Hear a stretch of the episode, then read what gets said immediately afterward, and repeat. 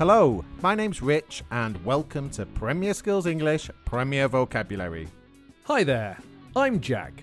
We're here to help you with your football English. Premier Vocabulary is a mini podcast for you to learn football English one word at a time. We have three different levels for you easy, medium, and hard. This episode is easy, so we're looking at common football words and phrases, things you use and need to know to play the game.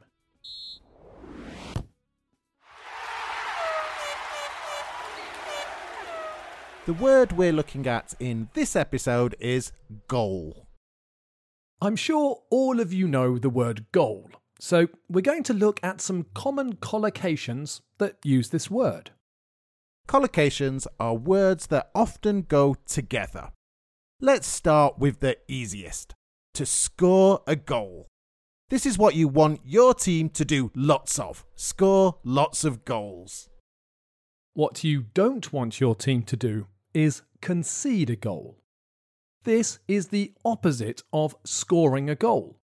Your team concedes a goal when the other team scores. Another collocation that means the same as to concede a goal is to let in a goal.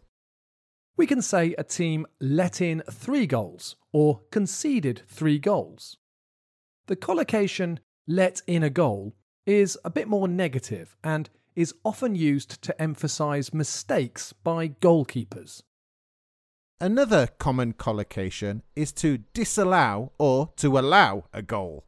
The referee or VAR disallows or allows goals. Goals might be disallowed for offside or a foul. Another collocation is in goal. David De Gea is in goal for United today. It means to be playing as the goalkeeper.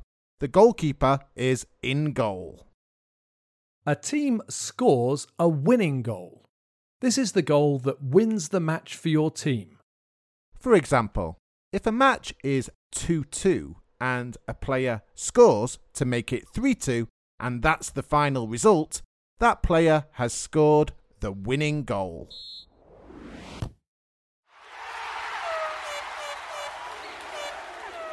There are also some collocations with goal that we use outside of football that can be used to speak about life in general. You can have a goal. To have a goal is to have an objective or aim. One goal I have is to visit every continent in the world. You might also have study goals or career goals, as well as goals in life. You might set yourself a goal, which means to create a goal or objective for yourself. If you have a goal that's not really a plan and is more of a dream, you can describe it as a long term goal. You might also have short term goals for things you want to achieve this week or month, for example. And that's the last collocation to achieve our goals. To achieve a goal is to complete a goal we set ourselves successfully. Okay, we've just looked at 10 collocations with the word goal. Do you think you've learned all of them? Are you ready to use them?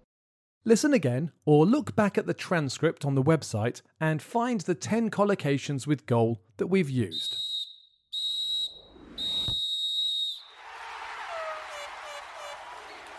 There's the final whistle.